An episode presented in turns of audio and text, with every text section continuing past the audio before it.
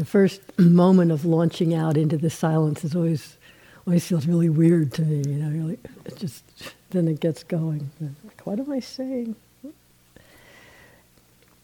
What I want to talk about tonight, um, I guess the general thing is, we've been talking so much about the steadiness of awareness and the importance of continuing steady uh, awareness with wisdom to recognize all the kilesha, all the habits of mind that cause suffering. So, of course, I'll have to put that in. Don't think you're getting away without that. But what I want to um, emphasize more tonight is how that wisdom feeds and strengthens wholesome states. And just want to um, mention a few how, how this actually, one way that this occurs, there's many ways, and really as a way of um, encouraging and emphasizing also the recognition with the awareness of the wholesome states as well. I mean, theoretically, that shouldn't be necessary since you're all just from morning to night committed to steady awareness and everything that arises and passes you notice. So you equally notice the wholesome with the unwholesome, correct? no. Once a day there's a wholesome and the rest of the day. But that's about how it is. Yeah, I noticed. But no. But so some so anyway. The focus here. So a couple of, of reasons I, I want to mention it. One is that what I just said, because we, we talk so much and we start to really explore the suffering habits that arise in the chitta, in the heart, which is essential.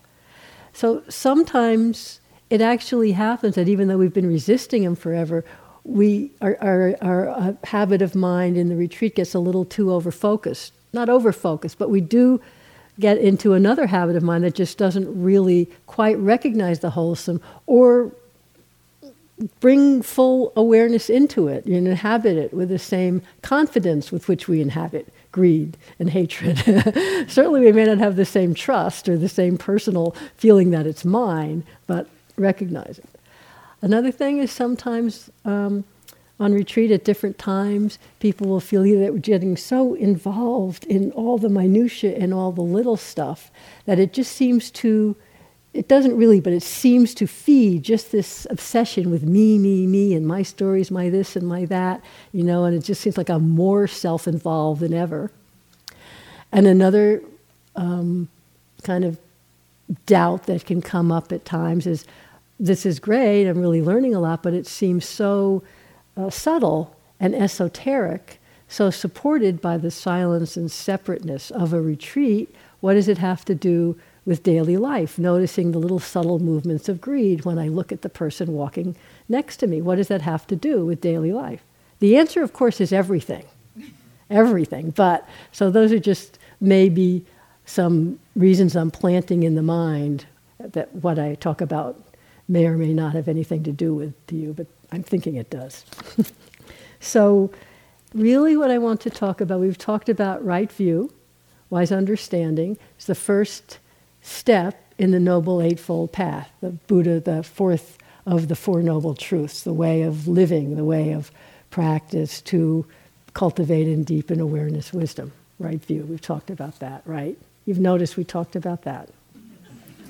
The second step of the Eightfold Path is sammasankappa, which is variously translated as right thought, right intention right motivation. So what I, and we've been talking some about noticing the motivation, that impulse in the heart, the mind before moving. So that's really what I want to talk about tonight.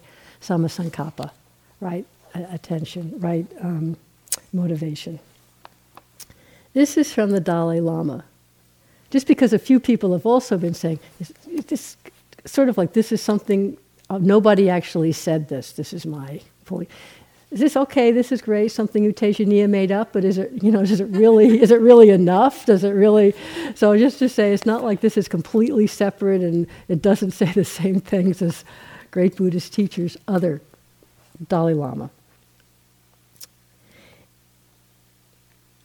Buddhism essentially consists of two things the view, which means a definitive understanding of the interdependence of all things and action, which can be loosely defined as nonviolence. The view and action. So, the second step of the Eightfold Path, wise thought, wise motivation, is what is the key, the impulse, the link to action. Right speech, right thought, right livelihood, which are the next steps in the path. So, this intention is it's crucial, it's key. The Buddha was very clear, and I, I think I read a quotation to the similar effect at one of my other talks. The awakened mind, the awakened heart, shows up, it manifests in our actions. It's from the Buddha. A fool is characterized by his or her actions. A wise person is characterized by his or her actions. It is through the activities of one's life that one's wisdom, that one's discernment shines. And as I say, he says this over and over. So the actions are the inevitable effect, result, manifestation of whatever quality, whatever attitude, as we could say, is in the mind in the moment that that impulse to speak, to act arises. Extremely clear. And so it's a profound aspiration, I feel, to even begin to hold the aspiration to, to really purify, to transform the habits of our heart and mind, the habits of consciousness that un, unrecognized, unthinking, keep leading us into wanting and aversion and more confusion and suffering. It's a profound and, to me, really beautiful aspiration. But we can't do it as an act of personal will. And we've said that a lot because how, what do we know? How do we know to act from? We don't quite tune into the awareness. We try to get rid of greed by aversion, right? We try to get rid of aversion by greed. Let me feel loving kindness. You know, it's an, with thinking, we're trying to think our way in, and we may mean well, but we don't know what's going on. We don't have the tools. It's not something we can just personally wish. So, this is where this key, this second step, this understanding, the uh, how to recognize motivation and what attitude in the mind, that's what we've been training is colors it, but also, what's really quite wonderful is that in the light of wisdom, in the light of steady awareness, as wisdom comes, the natural effect of wisdom is that these habits, these unwholesome habits, begin to naturally transform. And so I'll talk, that's, that's the, the, the specifics that the Buddha talks about in Sammasankappa. But it's like, it's far out. So, talk a little about that. It really is. So, you've all seen now how when we don't recognize what particular quality in the mind, kilesa, let's say, the habits, the, the unwholesome, or as Steve was saying the other night, dangerous habits, when we don't recognize they're present, they drive the bus, right? Sometimes even when we do recognize, but at least awareness is going along, and that's a significant difference, which I'll get to in a minute. But they don't. So, do you know how, even with good intentions, we have a really clear sense I want to be more kind, or I'm not going to eat this harmful food, or, and we really mean it. We're totally sincere, and we absolutely can't do it.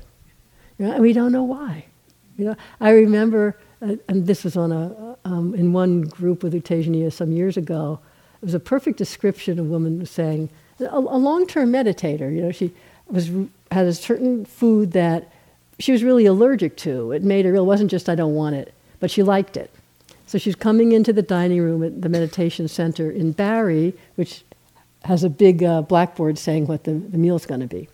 So she came in and saw that up there, and her mind, she saw the wanting, aware of the wanting, but then her mind said, No, I'm not going to eat this out of compassion for myself.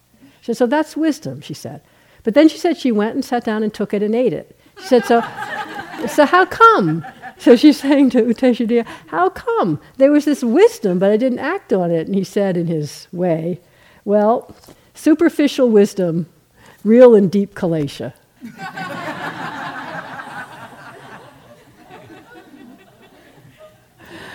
it's like that, right? That moment of, of, of wisdom, I'm not going to do it because it's harmful to me. That is a moment of wisdom. A moment, that's the key. that's the key here. The mind moments are arising and passing really quickly. So we tend to, without recognizing, oh, I'm not going to do it, and we stop looking, hence the emphasis on steadiness of awareness. And we notice, don't notice all the moments of greed that are running the show. I guess you can relate. You, people don't laugh if they can't relate. Right? So that's why it takes a real kind of um, seeing that is helpful, seeing all the different things in ourselves and in our life, because it can, at least for me, if you don't go drown in self judgment, which is, of course, just flipping to aversion, but really say, oh, wow, look how strong this habit is. Let me recommit to awareness. Of course, that requires some sense of verified faith, some sense of confidence that there's actually, this works somehow. But, so but by this time, by the, by the she anyway did. Whether you guys do or not, I don't know. But so it's, it's really, uh, the key is in recognizing what's the motivation for action. So, you know, as the, the Buddha said in the Dhammapada, the famous verse, the very beginning, the mind is the forerunner of all things. Speak or act with an impure mind, and suffering follows you like the wheel follows the hoof of the ox that draws the cart. Mind is the forerunner of all things. Speak or act with a pure mind, and happiness follows like a shadow that never leaves you. Key here is mind is the forerunner of all things. And so when the Buddha speaks about um, this impulse of intention, cetana, impulse like that, this I think Steve described it's really like an impulse, you know, that leads to we can notice it leading to speech and action, right? And often we just feel the impulse, or we just notice a thought I want to do, like like this friend, I want to not eat this, and not noticing because it can be subtle, all the impulses and the wanting, the greed that was coming with those impulses. So, as the Buddha describes what makes action wholesome or unwholesome, our tendency is to evaluate it by the result, right? Or how it looks, or did it get what it wanted. But it's absolutely not the case in terms of the way the Buddha understands the world and in what's really supportive for us to see both the qualities of the pure heart and mind and how that manifests and how the impure manifests, is that the intention is really the, the heart, the seed of action. The quality that's together with that impulse in the heart mind in a particular moment that motivates the action. So the exact same action looking from the outside could be motivated by a whole slew of different things. Because when you look at it, we can't we don't actually control the results of action, do we? We could do something that really, if you tune it, it's felt from, from kindness. We're really trying to help someone, but we don't have the big picture, you know? So maybe there's been delusion. We projected some whole story onto how unhappy that person is that wasn't true at all to begin with.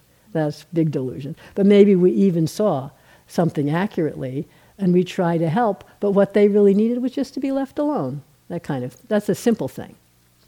Or um, speaking, I use speaking as an example a lot, because say you have something a little difficult to communicate to someone, but you're not doing it in anger, and you really, uh, when you're clear, you get in touch with this sense of caring, of kindness, because you know this little thing they do is really bringing a lot of negativity their way from other people. You want to help them. Well, you can already surmise the various kinds of motivations and tensions that could give rise to the exact same languaging, right?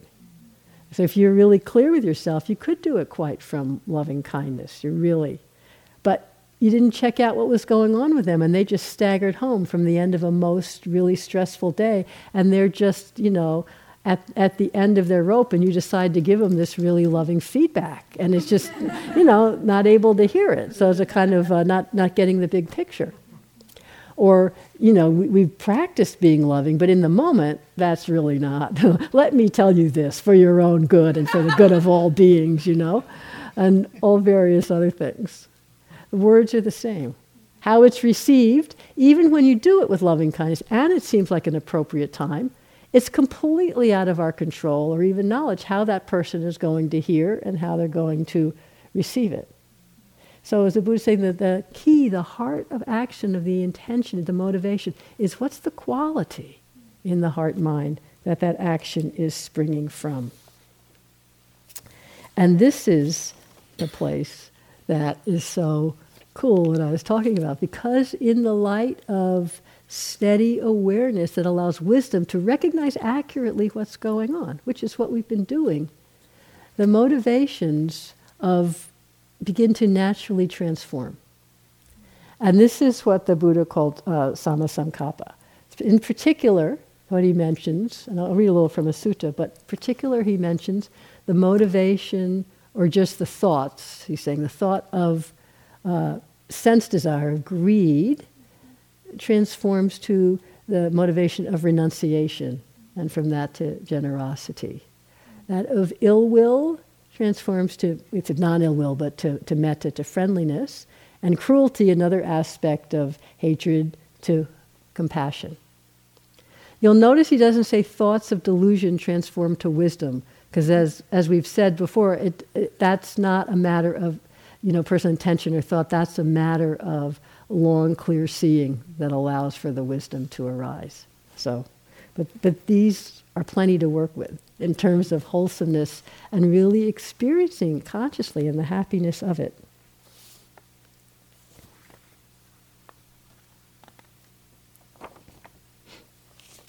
So, of course, we start with the steady awareness that's noticing how and how frequently the unwholesome, the difficult habits of mind are kind of the fallback mode, and how sometimes really obviously, but sometimes how subtly or suddenly they really can become the motivation for action.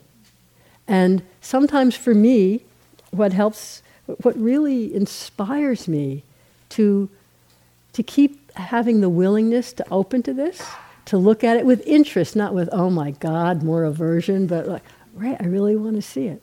I think I, I said, maybe I said in one group when I was on a retreat a while ago, I was doing some walking meditation, and uh, a pretty, pretty calm, um, clear state. I wasn't like in a lot of aversion. The mind was calm, there was quite some, some wisdom, some happiness, all of that.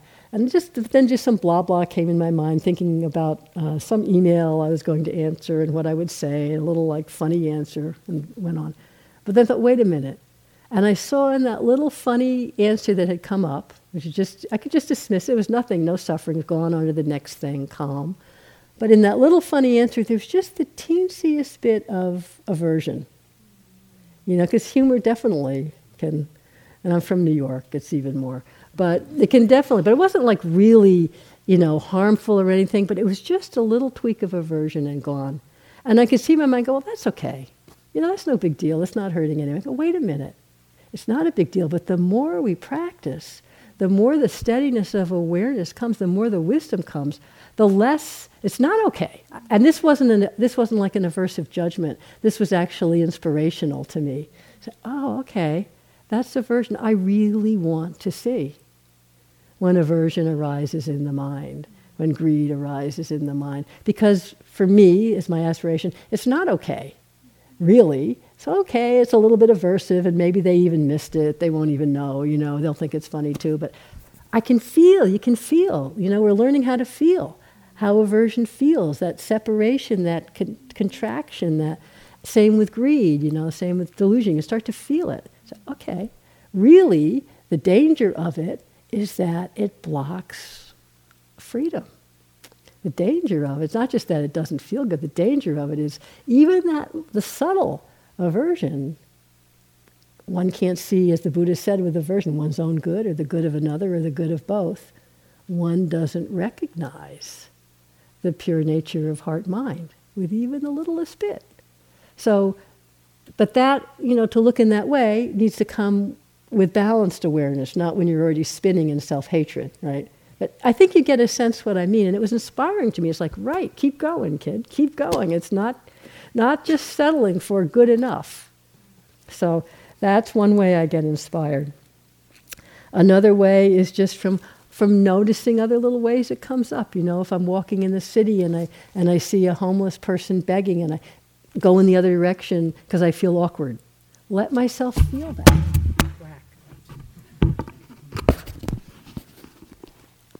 Let myself feel it. And then, you know, just like here, you go or you don't go, you do whatever you do, but you bring awareness along with you. You bring it along with you. Or paying attention to things in the world, to people in the world. There's, um, I've used this in talks before, but on the radio a few, I don't know, three or four years ago, came in the middle of some interview on uh, public radio. I didn't know even who they were talking to, but it was, somebody who was doing some kind of social uh, research in prisons and had been talking to uh, young young men, I think, in prisons, long-term incarceration for violent crimes.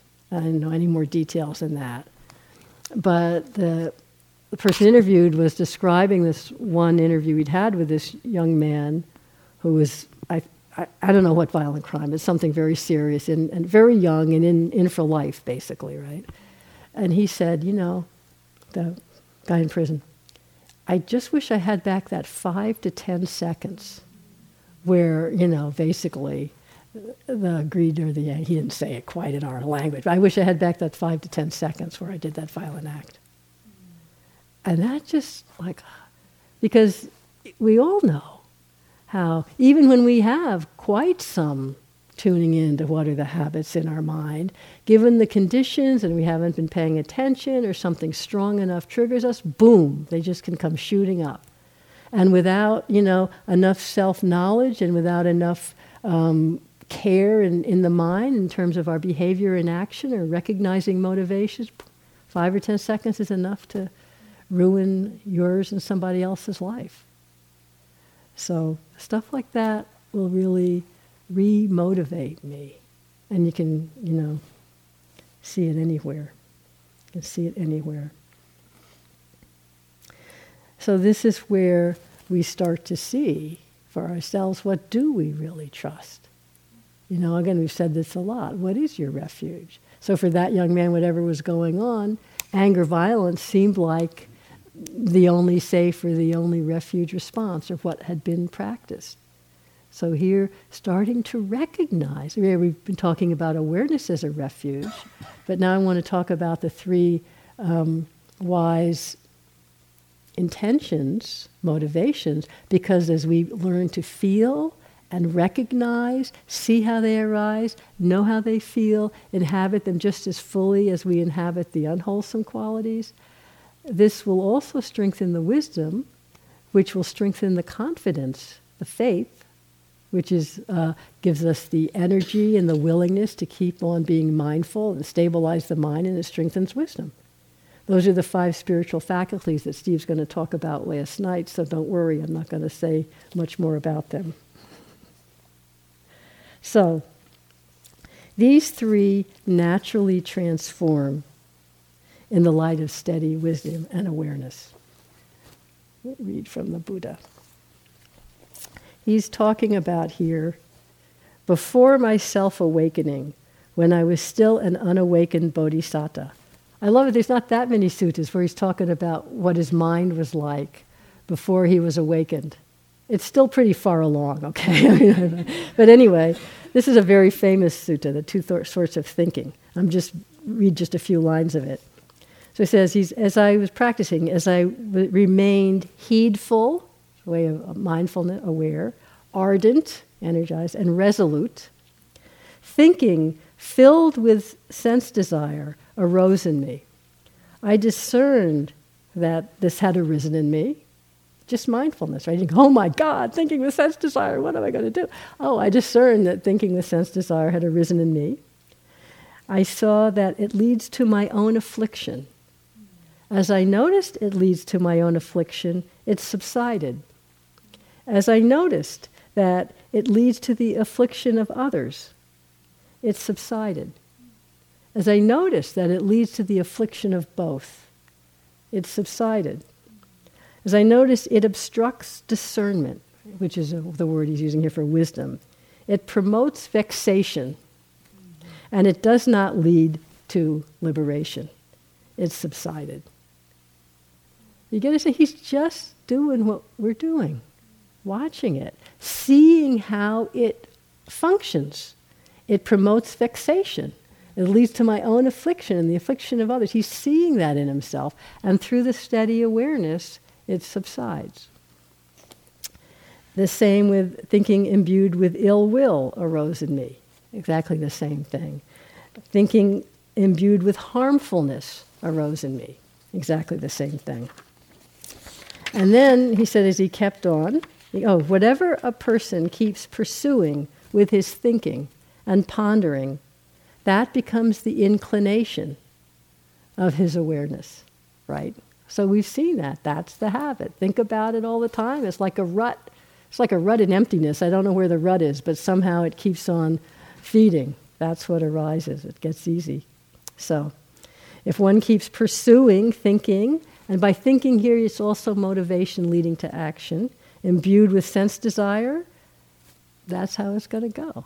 With ill will, with harmfulness, that's going to be the easy response that leads to spe- speech and action.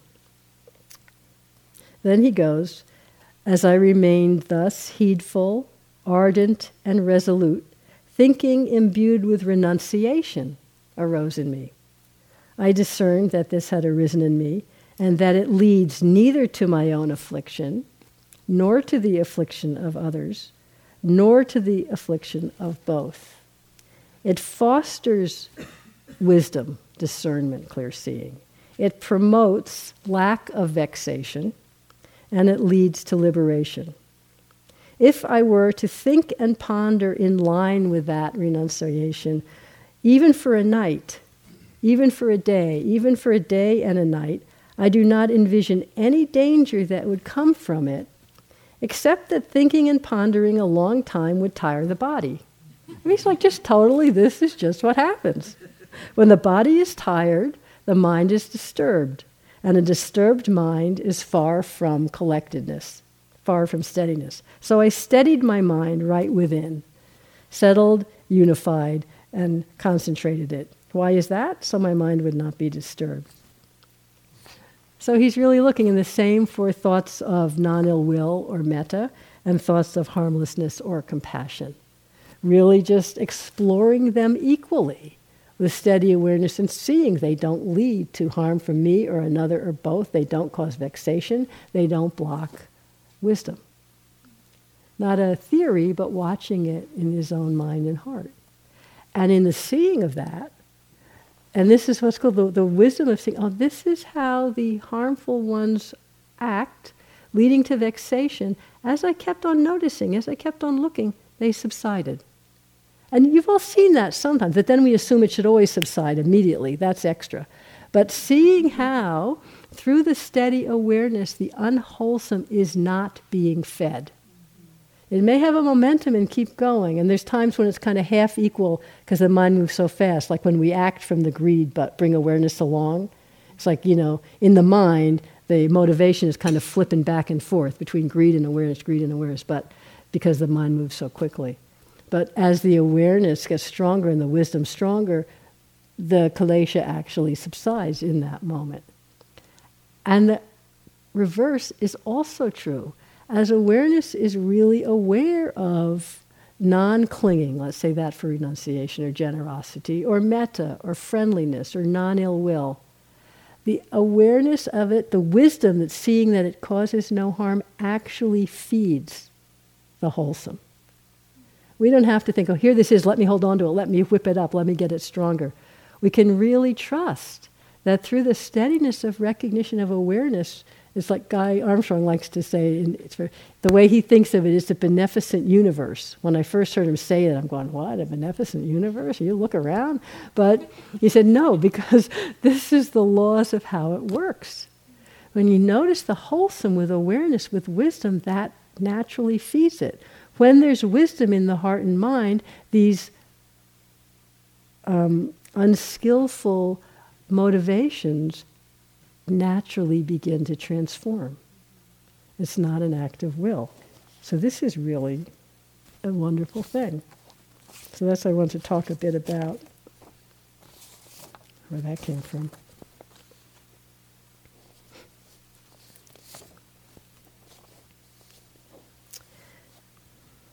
So, one way it happens, as I just described from the Buddha, just by steady awareness, we see this causes suffering. And the transformation is the wise mind goes, yeah, it just puts it down. This doesn't make sense. When we really see that clinging is causing suffering in a particular situation, like the holding the hot potato, right? You don't have to think about it. Should I put it down? I mean, the, the trick is not to throw it with aversion. The trick, oh yeah, let me just put that down. It's like that. But another thing that this is this is how I look at it too. What allows for the clear seeing to come, to, for these kileshas to kind of drop away, is that the wholesome, the beautiful qualities of renunciation, which I'll talk about in a moment, because you may not think of that right away as a beautiful quality, as a happy quality, but because we don't understand what it really is. Um, renunciation, loving kindness, compassion. These are qualities that can really arise from a broad, inclusive awareness. When we're still caught in the, as uh, Islam has said, the, the narrow bandwidth of it's all about me. That we may have the thought, I want to do compassionate action, but we really can't see much beyond our nose. You know, it's like we want to do it, and we, we think we want to do it, but that's when we can't, we can't really see what's clear. We can't really get a broad, more accurate perception. But just widening the perception to take in the whole show, it changes everything. This again from the Dalai Lama, this is part of that same quotation.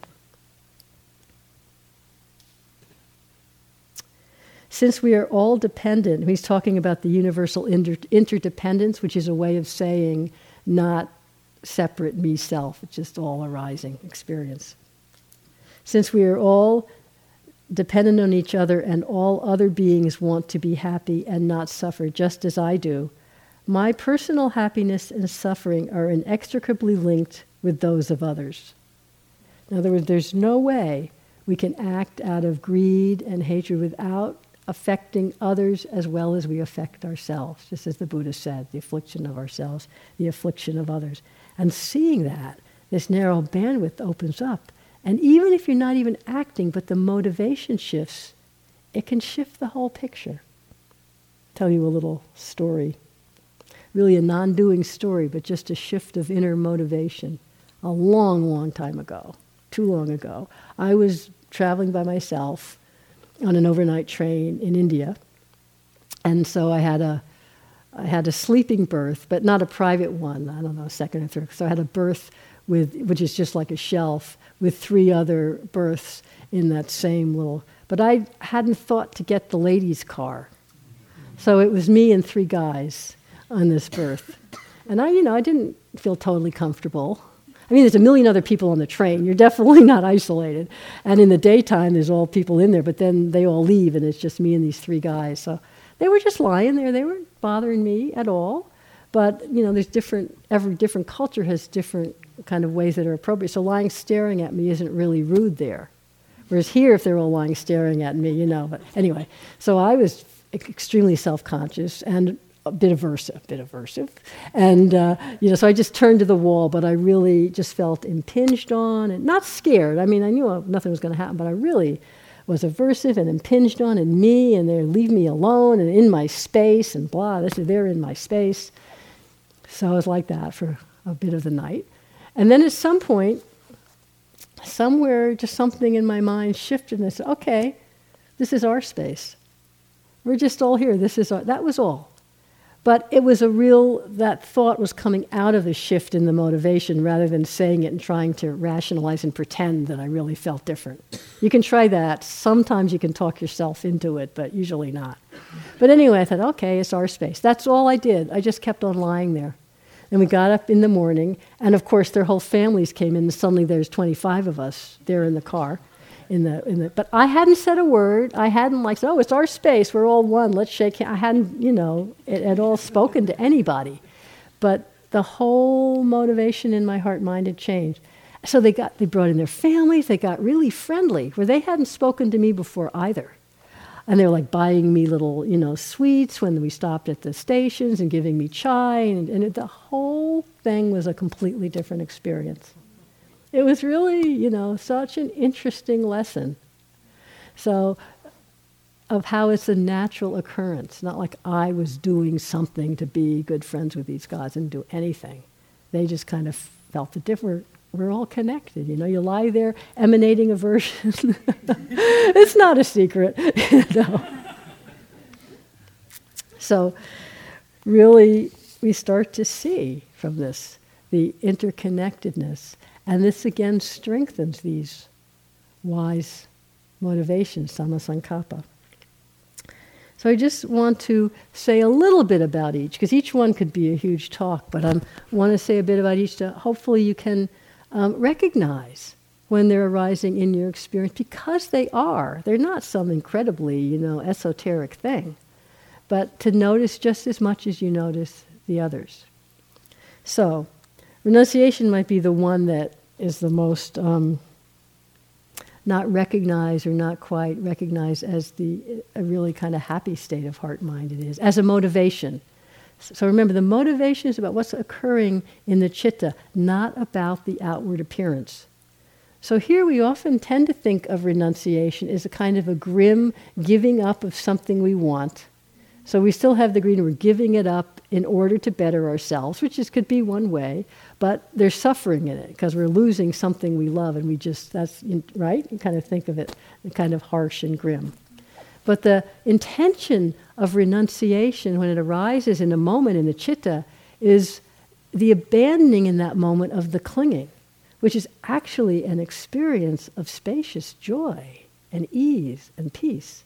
And it's not about how much stuff we do or we don't have. Someone said U Tejaniya once in a group, they're like kind of idealizing, you know, oh, when you left your lay life to become a monk, you know, it must be been su- such a renunciation. Now, you know, there's so little craving, you have so few things, you know, it's really all that. He won't put up with stuff like that for a minute. And he said, yeah, all the craving for all the 10,000 things, the same amount of craving gets narrowed down into two objects, you know, food and, and robes.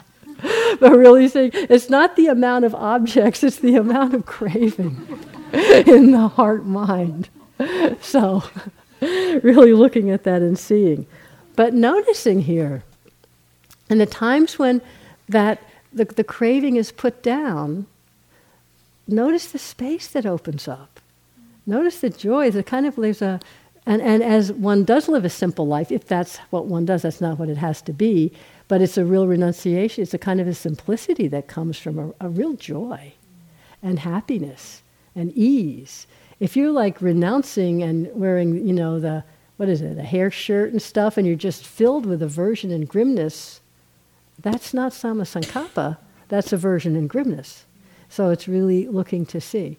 So here, just explore quite a few people. The dining room is apparently a wonderful place for insight because so many people mention it. I've had similar experiences, or like the ex- example I just gave. But quite a few people in different ways have really enjoyed, so they said, playing with noticing how real craving is coming up around any particular kind of food, either whether they thought they shouldn't have it, like, like the, the woman whose example I gave, or they just you know, thought they should only have one helping instead of five, or, you know, whatever it is. Or, but watching how the craving came up and all the different responses. But first, there's that joy. This isn't renunciation, this is the, the joy, kind of a wisdom in, in the steady awareness of just watching how it's working and having the permission to go get the food or not go get the food takes the pressure off that lets you really explore. Okay.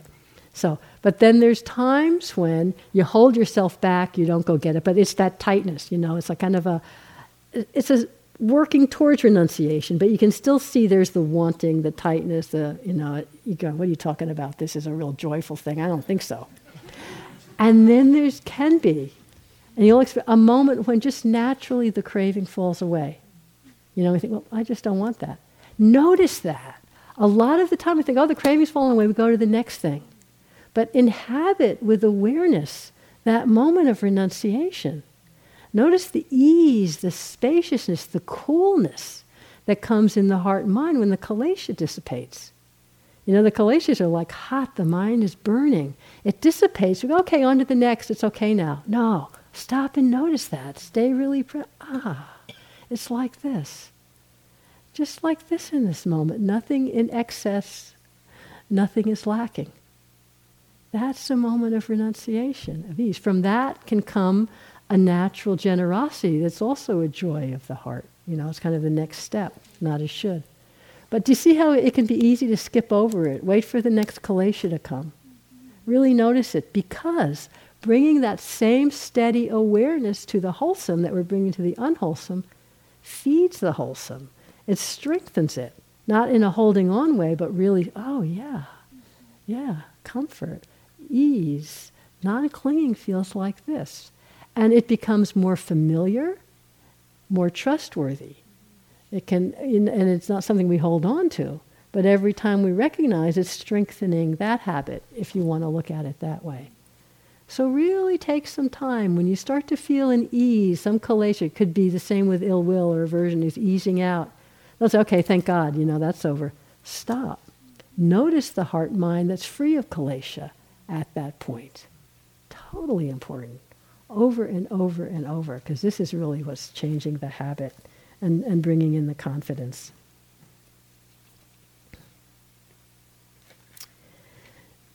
This same sense of just simply not being so engrossed in me, which is, is how it feels when there's wholesomeness. It just opens up.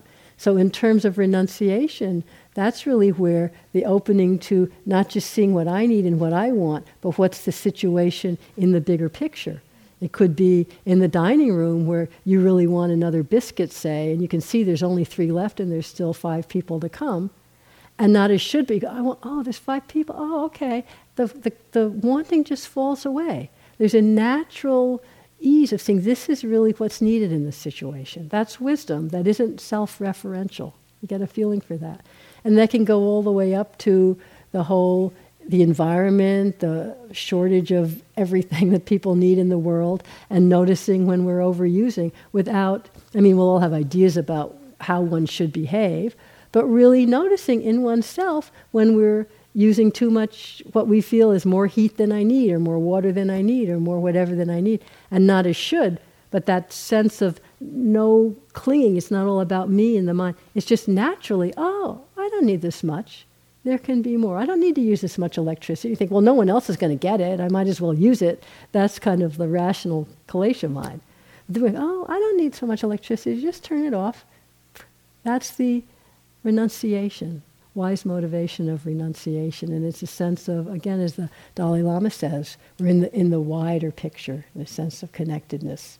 You know, you say, oh, I'm connected with all beings. It's just not that inner reference so strong. So, to say a little about uh, non ill will is how metta is described. So, again, I'm just trying to give a flavor of each of these so you recognize. Ill will we know, okay? We're learning to recognize ill will. Metta, sometimes, again, a, a, not mistaken, but a limited idea of metta may be making it a little too amazing. You know, I radiate, when the Buddha talks about radiating metta in all directions, we ex- could easily think should be this amazing force of love moving out to all beings, you know, and so I love the way ah Ajahn Sumedho likes to talk about metta. He says, What I call metta is the ability to witness the unpleasant in a person or a thing or any situation or an aspect of oneself, to witness the unpleasant, to be really present, without creating anything around it. You get a sense of that? In other words, it's, it's like this just being purely present, non ill will, is actually metta, friendliness. Much more available than you maybe would have thought, right? Non ill will. Or as James Baldwin said, uh, an enemy is someone whose story we have not heard. When there's ill will, we're not hearing anything. And that could even be the story of some difficult emotion or physical experience we're feeling. Metta is just this quality of presence without pushing away, without adding a story, just fully with it. So, meeting your own experience, hearing it, hearing the story, that's a kind of metta. That's a kind of non ill will. And so, hopefully, you can see how that arises here on retreat, of course, in daily life. But I mean, here, many people say, I've seen it myself, how easy it is that somebody, and it's nothing personal to anyone, but usually somebody does something that bugs us, at, maybe just once, and the mind makes the thing, right? But the ill will is just that that feeling of negativity that comes up. And then if you're exploring it with awareness as the Buddha did, you see the thoughts that come from it. Hopefully, here mostly not actions. That's why silence is so wonderful. It, really, it lets us explore this stuff without being afraid we're going to really do say something that we'll really regret in like just because the ill will was taken over at that moment. But seeing how if we just keep feeding the story, the ill will, and every time that we see that person, that's what we think. We can see how the seeing triggers the ill will. And then we think about it. And then say it's a sound that's being made. Then we hear a similar sound, and without even looking, we assume it's that person. Even though it's a, sound everybody makes, right? But that sound that comes from everybody is all about that. And you, you see how it builds up. Then when we witness the unpleasant in a person or thing, you start by just witnessing the unpleasantness of the ill will in our own heart mind when it's arising. Instead of jumping away from it to blaming the other person, or jumping away from it to blaming ourselves for having ill will. Both of those are not just witnessing the ill will with awareness. Oh, it's like this. Ill will feels like this. When you can be with that, then when the person heaves into view, you're able to just witness seeing. And when we're not creating anything around it, when awareness is just simple awareness we've been talking about, all of a sudden the perception spreads out, right? It happens to me all the time. And what I was perceiving as arrogant or whatever my mind was making up, because we don't know what's going on with anyone else. And we don't even know what's going on with ourselves. And we think we know what's going on with other people. And when that spreads out, and just witnessing the unpleasant behavior without creating anything around it, and there's a kind of a connection that's metta too. It's connect- almost I'm not trying to talk myself out of the ill will. I mean, that's better than just being with the ill will, but I'm not trying to. But you just perceive the perception sh- shifts, you know. You see something you didn't see, and what was I was perceiving as arrogance, I say, oh, wow, to behave like that, you just get this, that's a lot of suffering. That's a lot of suffering. So that's actually compassion. Compassion comes up in response to suffering. Metta's connection with whatever's going on. They're both very close together. It just arises naturally, right? You don't have to make it. Notice that. Really knows, We tend to, okay, well, that's good. I had a moment of compassion. And then we sometimes think to really bring full awareness and inhabit that is a kind of an ego thing, you know? Uh, I don't want to give a lot of attention. I think I'm such a compassionate person, but I really need to notice how much ill will there was, and don't forget about that. But if the ill will's gone, really notice it's gone. Notice the goneness. Don't keep holding on to it in memory. And notice what this simple friendliness of metta or compassion, which is more the kind of like the connection with the suffering, kind of the quivering of the heart, but it's not aversion. Let that be there in your awareness. Really notice again the coolness. Compassion is a beautiful emotion, even though it's in the face of suffering. Notice the coolness of non kilesha. Notice the spacious, all inclusive quality that it's not all about me and what you're doing and how it affects me. It's, oh, it's like this now. Me and you and the whole situation, it's like this now. And then it can be that something somebody's doing that seems to impact on your activities and get in your way. And suddenly you say, oh, that's a lot of suffering. And without even thinking about it, I just get out of the way. I don't need this. They can have it. But it's not, a, it's not an aversive thing. It's really, let it go. And there's this sense of love and happiness. But in the whole situation, they need it more than I do. And you don't, that's not a big ego thing. You could turn it into, but then it won't feel like happiness. It won't feel coolness. And then just notice that. But do you, see how these little moments arise so much on retreat? I see some nods, so thank God you're seeing some of it. And this isn't just a little nothing. This is really important, really important to notice. Because this is the path. The steady awareness that we've been going on, the steady, steady awareness free from kilesha, how that awareness is, is meeting each moment of experience, that is the path of non harming, of metta, of renunciation. The reason the, those habits start to grow and transform is because in any moment, how the the chitta, the mind, the awareness is meeting the moment is the path. There's only this moment. So when we're, when we're meeting difficulty or greed with this clear awareness that isn't filled with difficulty or greed, in that moment, you could say it might manifest as metta or compassion or renunciation, but it is actually wholesome that's feeding that. In that moment, we're cultivating, we, the, the wholesome, is being cultivated in that quality of steady awareness.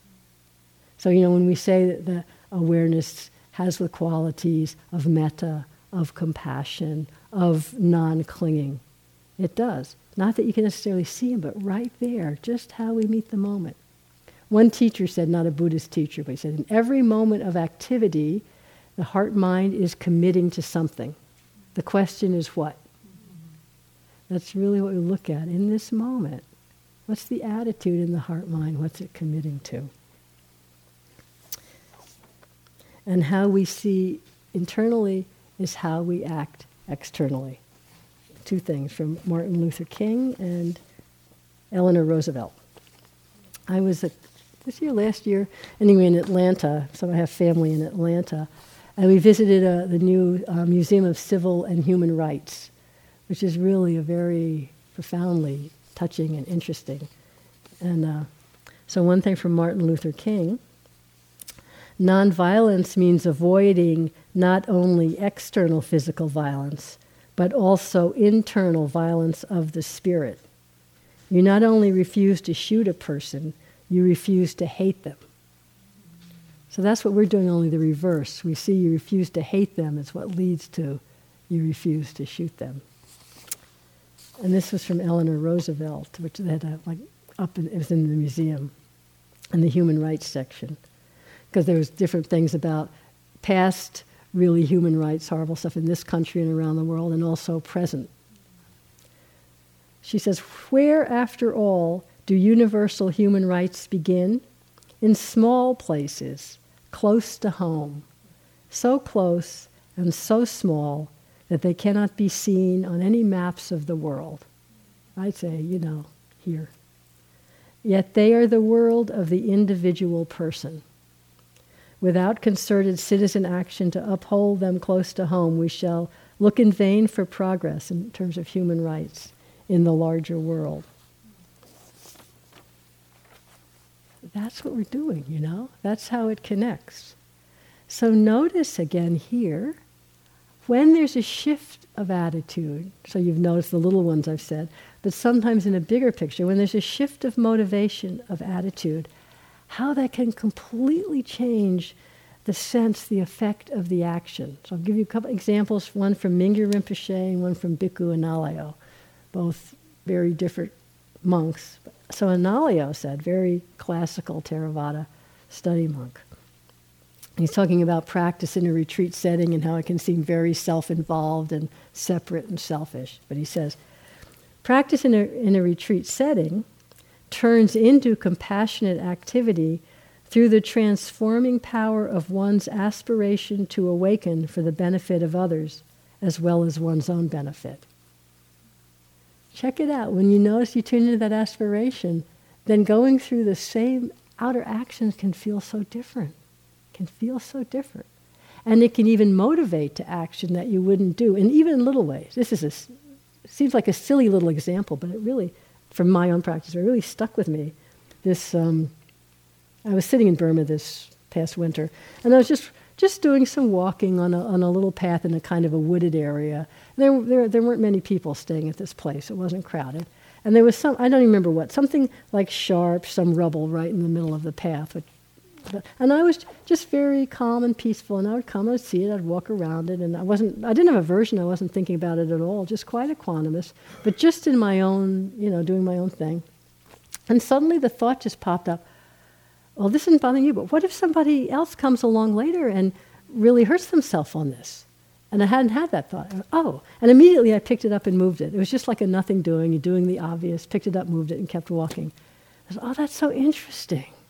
Because that time when it was just about me, it didn't bother me, never occurred to me to move the thing.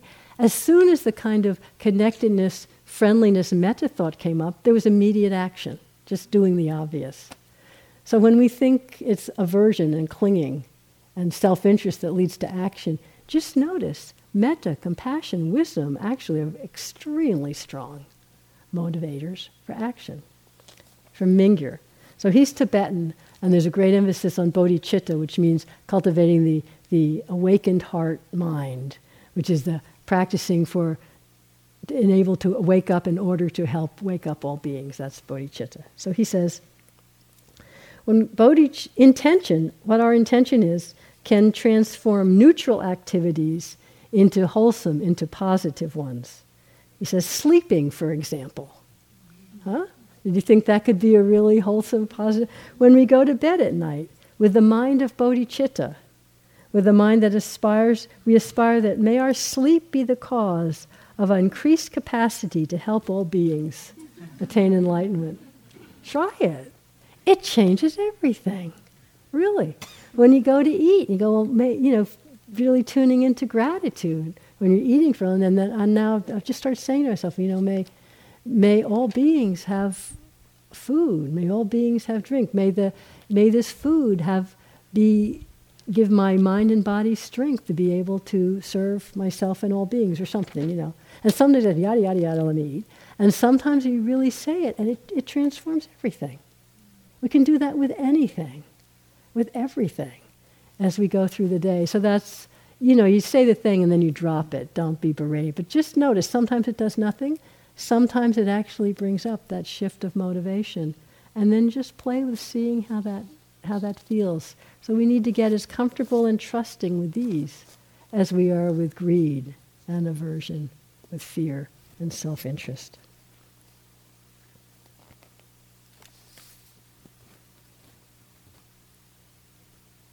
I think that's enough. Just to say that the noticing, as I was saying, really builds confidence in the understanding, which strengthens all the five faculties to wisdom. The wisdom again strengthens the confidence, and it keeps on going. So that because as we practice and get to more and more subtleties, we're also noticing more and more, we're more sensitive to the suffering in our own heart and mind. So it takes a, a continuing deepening commitment to ourselves to keep being willing and interested to show up for the difficult. So it's like a cycle, you know, as we understand more, the confidence and the willingness to keep showing up deepens and they keep on serving each other. So may we all practice for the benefit of ourselves and all living beings. Thank you so much. Appreciate what you're doing with your life here in these nine days. It's amazing on the face of this planet. Let's sit quietly a moment.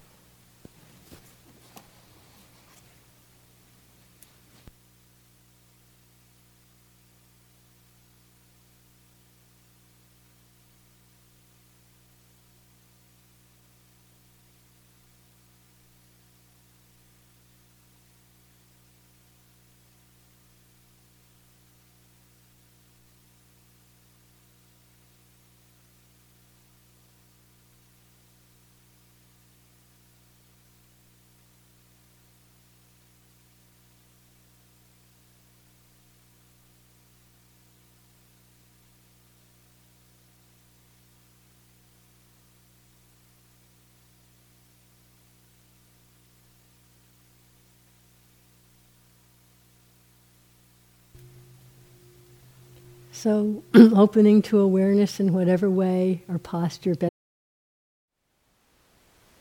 Thank you for listening. To learn how you can support the teachers and Dharma Seed, please visit dharmaseed.org slash donate.